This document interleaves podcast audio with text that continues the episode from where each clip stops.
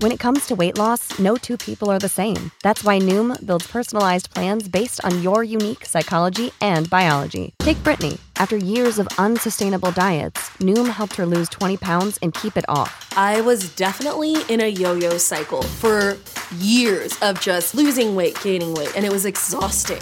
And Stephanie.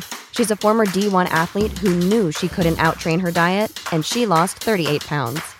My relationship to food before Noom was never consistent. And Evan, he can't stand salads, but he still lost 50 pounds with Noom. I never really was a salad guy. That's just not who I am. Even through the pickiness, Noom taught me that building better habits builds a healthier lifestyle. I'm not doing this to get to a number, I'm doing this to feel better. Get your personalized plan today at Noom.com. Real Noom users compensated to provide their story. In four weeks, the typical Noom user can expect to lose one to two pounds per week. Individual results may vary. When you visit Arizona, time is measured in moments, not minutes. Like the moment you see the Grand Canyon for the first time. Visit a new state of mind. Learn more at hereyouareaz.com.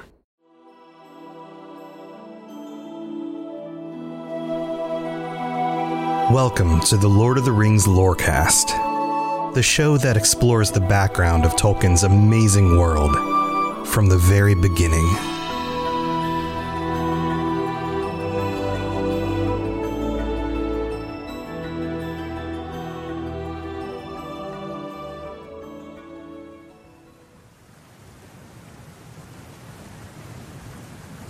Hear that? The rushing of water from what feels like everywhere. After Morgoth is captured and carted away, we're told that the slaves, unnumbered slaves from Angband, come to the surface.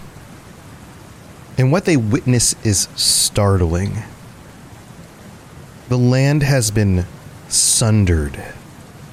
The War of Wrath was so powerful, impactful. I don't even know if I have words to describe how something like this could actually change the earth itself.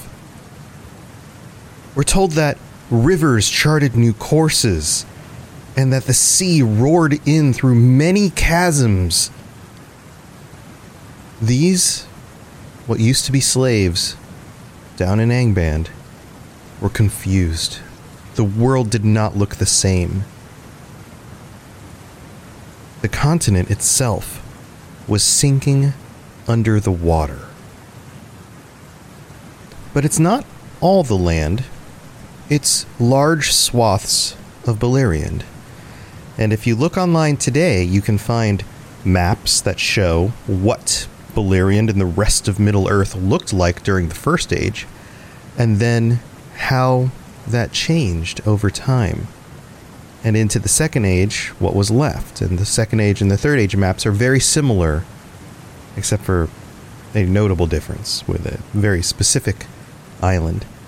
Now, I remember being, I don't know, 16 years old a teenager who had read The Lord of the Rings and read The Silmarillion and really started to think about these things. Dug into some of the other books by then. And I knew how this worked out in the literature, but I didn't remember having seen any maps that included both locations. And it's a little tricky. If you look at the maps in The Lord of the Rings, it shows Middle Earth and on the left side of the map, there's a coastline. And if you look at the maps from the Silmarillion, and you can see the map of Beleriand, you see again a coastline on the western side of the map. But it's a different coastline. And then I started wondering, well, where where did the land go under the sea? Which parts are the same? Is Middle Earth to the south? Is it it can't be further to the north. Is it? I guess it's further to the east. How did that work? And I had to figure all of this out. And yes, Beleriand is the western side of this gigantic continent, and the rest of Middle Earth, which includes the Shire and the lands that the people of Numenor settle in the Second Age, Mordor, all of those locations are further east. And if you look carefully, you can see the remnants of the Blue Mountains, which are the easternmost side of the map of the First Age, on the shoreline in the north side of Middle Earth in the Second and Third Age. That is the line. That is where the boundaries of the continent remain and kind of the, the part that didn't get sunk underneath the sea. So, this is kind of a fun thing. Look it up. People since then, T- Tolkien himself did not actually create a uh, combination map that showed like this is the seam that exists between these two maps and where the sea is now as opposed to where it was then. But those exist now, so you can go look those up online, and I, I recommend that. So, before we get into the episode, the rest of this episode isn't about the way the land changed. That's something that is notable here in this specific section of the story in chapter 24. But the next section of the story goes into what happens with the remaining sons of Feanor, with Maedhros and Maglor, and their vow. Because the Valar now have the Silmarils. They took them directly out of Morgoth's crown, and they themselves were the ones who brought Morgoth down. So be thinking about that. If you were one of the sons of Feanor, if you had this vow and you had committed such heinous acts up until this point, would you attack the Valar in order to get back the Silmarils? Because that's what the oath says. Oath of Feanor says, it doesn't matter who takes the Silmarils, you will fight against them to take it back. And they vowed this to Iluvatar himself. So let's see what they do.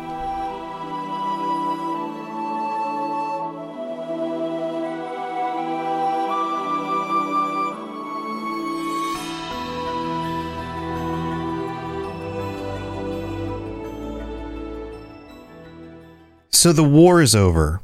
Everything is wrapping up. And so, what do you think happens next? Well, the Valar have come. They have saved the elves from Morgoth. And they decide, you know what? Let's welcome back any of the elves that would like to return with us to Valinor. We want them with us. This was the motif from the beginning. This was the whole thing is that the elves showed up unannounced to them. They discovered that they were out there in the world, and then they sent emissaries and said, Hey, come live with us. We'll take care of you. We want to know you. We want to be in relationship with you. Come back with us.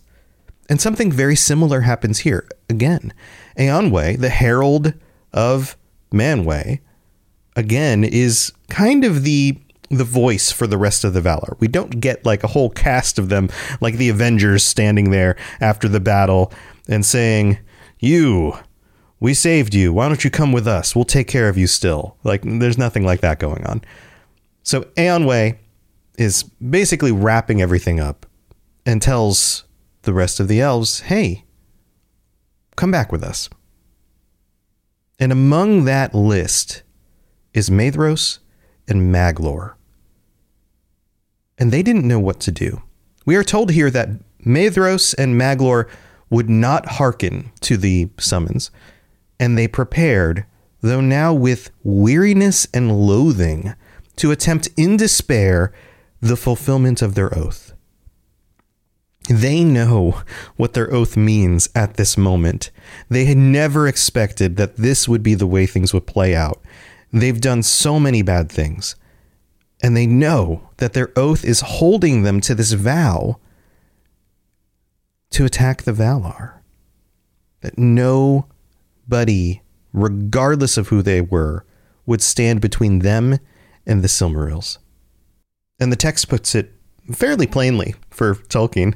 it says, For they would have given battle for the Silmarils, were they withheld even against the victorious host of Valinor, not just the Valar themselves, their entire host, even though they stood alone against all the world. And they sent a message, therefore, to Eonwe, bidding him yield up now those jewels which of old Feanor their father made, and Morgoth stole from him. So they don't go to the summoning. Hey, everybody, come on over here. We're going to get you off the sinking rock heading back to Valinor. No, they send him a letter and they're like, hey, listen, you know those are ours, right? We want them back. But Eonwe answered that the right to the work of their father, which the sons of Feanor formerly possessed, had now perished because of their many and merciless deeds, being blinded by their oath, and most of all because of their slaying of Dior and the assault upon the havens. So his answer to them is sorry, guys, that oath is done. We're done with it. It's over. And uh, Eonwe wasn't just like making this up. Eonwe was the herald of Manwë.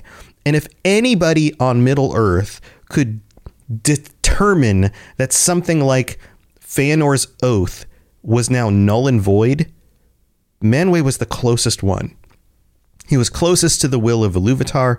He was the one who had the most say over the nature of reality itself, and many of the other Valar followed his his lead. And here he's telling them, basically through Eonwe, guys, gig's up. It's done. And one of the reasons why it's absolutely done is all the terrible stuff you did, because we're just not going to let that continue, including that assault on the Havens.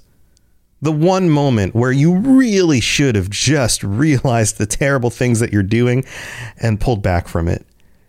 And yeah, there's a lot of other terrible slayings and other things too, but that was kind of the last straw on the camel's back.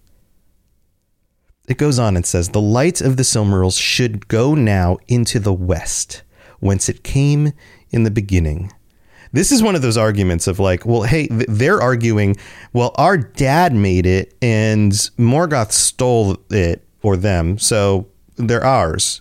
And the counter argument is, yeah, but the light in them that he just trapped in a gem, we made. And that came from way over here. So maybe we have claim to that more than you do. right? That's kind of how that feels. Uh, it goes on. It says, "Whence it came in the beginning, and to Valinor must Maedhros and Maglor return, and there abide the judgment of the Valar." They're getting a court summons, basically. Hey, you gotta you gotta pay up. You guys did some bad things. We need to process you, basically. Come on over. Let's just get this over with, and then we'll move on from there. And then we get the line, by whose decree alone would Eonwe yield the jewels from his charge? And this is basically Eonwe saying, Tell you what, you come back with us, we'll settle this in court. And if somehow the ruling says that I give these back to you, then sure, I'll give them back to you. But let's at least go through the process. You guys do what you're supposed to do here and come with us. And then we get this really interesting moment because Maglor and Maedhros are not exactly on the same page. They're their own people. Then Maglor desired indeed to submit, for his heart was sorrowful, and he said, The oath says not that we may bide our time. And it may be that in Valinor we shall be forgiven and forgot, and we shall come into our own in peace. Basically, he's saying the oath doesn't keep us from making strategic decisions that may play this out in our favor in the end.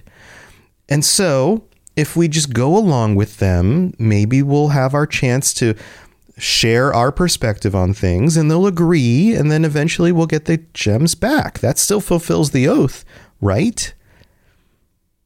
Well, but Maedhros answered that if they return to Aman, but the favor of the Valar were withheld from them, then their oath would still remain, but its fulfillment be beyond all hope. And he said, Who can tell to what dreadful doom we shall come if we disobey the powers in their own land, or propose ever to bring war again into their holy realm? Basically, he's saying, yeah, things might play out like that, but more likely, this is what will happen. We'll go over there and they'll say, "Sorry guys, you can't have the gems back." And we are still beholden to our oath, which means we're no longer in Middle Earth attacking, say, Eonwë or whoever happens to be right there in the moment. We are in Valinor, in the realm of the Valar themselves. And they will have these things under guard, under protection, and we will have to commit open war ourselves against the most powerful beings in the world at their own place in order to get these back. Can you see how that's going to be way harder than doing something right now? That's basically his his argument here. Now again, he's assuming that the oath still holds. Eonwë said, "The oath is done. It is broken. It doesn't hold anymore." And they don't believe him. Because in their hearts, they are still fighting for the thing that they have been fighting for for centuries. Now, Maglor responds to this, yet Maglor held back. He still held back, saying, If Manwë and Varda themselves deny the fulfillment of an oath to which we named them in witness, is it not made void? So he's playing the sides here. We we made them witness to the oath, but if they deny that the oath holds, then they as witnesses are now saying that it's like it never happened at all. So does that void the oath? Aren't we free of it at that point? And you can see they're they're they're struggling with it. This this has become a burden to them. They're trying to figure out ways to kind of wiggle out of the oath. They, they'd love to have the Silmarils back, but you know what would be even nicer would be to just kind of go on with their lives and not have to deal with this anymore and not attack the Valar or you know potentially get themselves murdered. And Maedhros answers. He says, But how shall our voices reach to Iluvatar beyond the circles of the world? And by Iluvatar we swore in our madness and called the everlasting darkness upon us if we kept not our word. Who shall release us? And Maedhros is making this counterpoint. He's like, Iluvatar is beyond our, our reach. We don't know if we can pray to him. This is why you don't see temples to Iluvatar, right? They don't know if they can even get Iluvatar's attention. They don't really know. He's beyond their reach. And so if it still holds and it's up to Iluvatar and they have no way of knowing if Iluvatar is listening and the result of them not fulfilling their oath was being cast into the everlasting darkness. That seems like a really, really terrible outcome. So he's doing the whole like, well, we could do this and that seems pretty terrible, or we could do this and that seems even worse. Or if we don't fulfill the oath at all or hold to it, this is the thing that we committed to, and this will be the result. And that's the worst thing of all of them. And that seems to make sense to Maglor. If none can release us, said Maglor, then indeed the everlasting darkness shall be our lot, whether we keep our oath or break it but less evil shall we do in the breaking. He's basically saying, I might be okay with everlasting darkness if we can stop doing more evil. And this is interesting. This is another one of those really interesting moral quandaries. And I think a lot of people in our own world come across these kinds of rock and a hard place quandaries with morality. Or at least they do if they notice it and pay attention to things. And uh, the other instinct is to just throw one of the sides out and go, ah, that's not really an issue, or just deny that it exists. But anyway, I digress. So at this point, we're told even though he shares that perspective, he yields to Maedhros's perspective. And we're told that they took counsel together how they should lay hands on the Silmarils. They made plans, and they disguised themselves and set off in order to attempt to take the Silmarils back.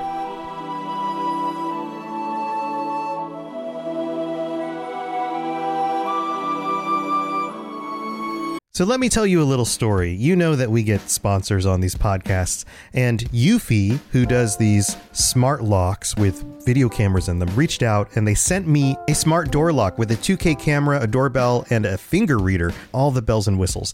And I was like, okay, cool. They sent it to me. I already have one on my back door. When I opened this up and installed it, I was like, why didn't I go with Eufy to begin with? Because this is a step above the one that I've been using. The finger reader just works. The 2K camera is so clear. I can see when somebody's at the front door, if it's Amazon or if it's somebody trying to sell me something. It even has night vision and works in the dark. It makes me feel so much safer. Plus, my son can just put his finger on the door and just come right in when he gets home from school. He doesn't have to worry about losing keys, and you don't even have to change the batteries in these because it's got like 10,000 milliwatt hour battery that lasts for like four months. Go check these out today. Search for Eufy Video Lock, that's E U F Y Video Lock, or visit eufyofficial.com slash video lock to see how you can gain complete control of your door. Again, search Eufy Video Lock. I think you'll love it.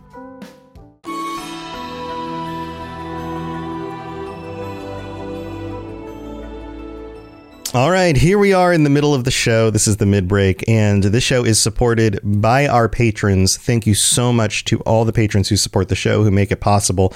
And this is where we get to shout out our new patrons and some of our uh, high tier patrons, the tier three patrons. So let's go through the list. We've got Luca R, who signed up, I believe, while I was recording the episode last week, uh, right at the end. And so I didn't go back and edit you in, but I'm giving you the shout out now. But that's kind of fun. And then Allison and uh, a little slap and tickle. that's a good name. And Julie R. and Stephen F. Thank you to all of you for signing up. Welcome to the Patreon. I hope you are enjoying ad free episodes or bonus episodes, depending on the tier that you signed up for, and t shirts if you're a VIP patron, including, we got to go down our VIP list Anakin Skywalker, Austin C., Azal. Azzle Razzle, I always mess that up. Bo, Brad S, Brandy D, Chewbacca, David S, David M, Drupal, Esoteric Rage, Fulcrum, Gavin Nalaf, G- uh, Goldberry, Jesse P, Katie S, Capenna 009, Larry, Michael E, Nick K, Obi Wan Kenobi, Patrick W, Rivqua, Sam B, TJT, Tyler M, Wes P, and Who Let the Juan Out? Great names. Um, thank you so much for all of your support. And we are, oh my goodness, we are currently at 199 patrons. The next person who signs up will be our 200th 100th patron. I can't even talk. 200th patron. I'm so excited. Um, thank you for all your support. I genuinely couldn't do this show without you. And I hope you are enjoying everything you get being part of the Patreon. I'm still brainstorming some other stuff to add in there. So stay tuned for that you might get some other goodies coming up. Uh, I'll figure that out eventually. But in the meantime, we have another review that came in on Apple Podcasts. If you want to help support the show, that's also another wonderful way to do it. Five star reviews will be read out in the future, like this one. This one says Big Papiswan 4, I think is the name. Uh, names are hard because all the letters get all jumbled together. Um, this is from the United States. Uh, Big says, full of information. I mow lawns 12 hours a day. That's a lot of lawn mowing. After having listened through the first 67 episodes, I was left wanting more. I signed up on the Patreon and have begun listening through the bonus episodes. Robots has me hooked, and I am no longer able to hide my nerddom. Strongly recommend giving this show a listen. Well, thank you for signing up, Big, and I'm I'm so glad that you're enjoying all the regular episodes and all the bonus episodes and all that stuff. So, huge thanks to everybody for your support. I genuinely appreciate you. And uh, let's move on with the rest of the episode because there's some crazy stuff that's about to happen. Here we go.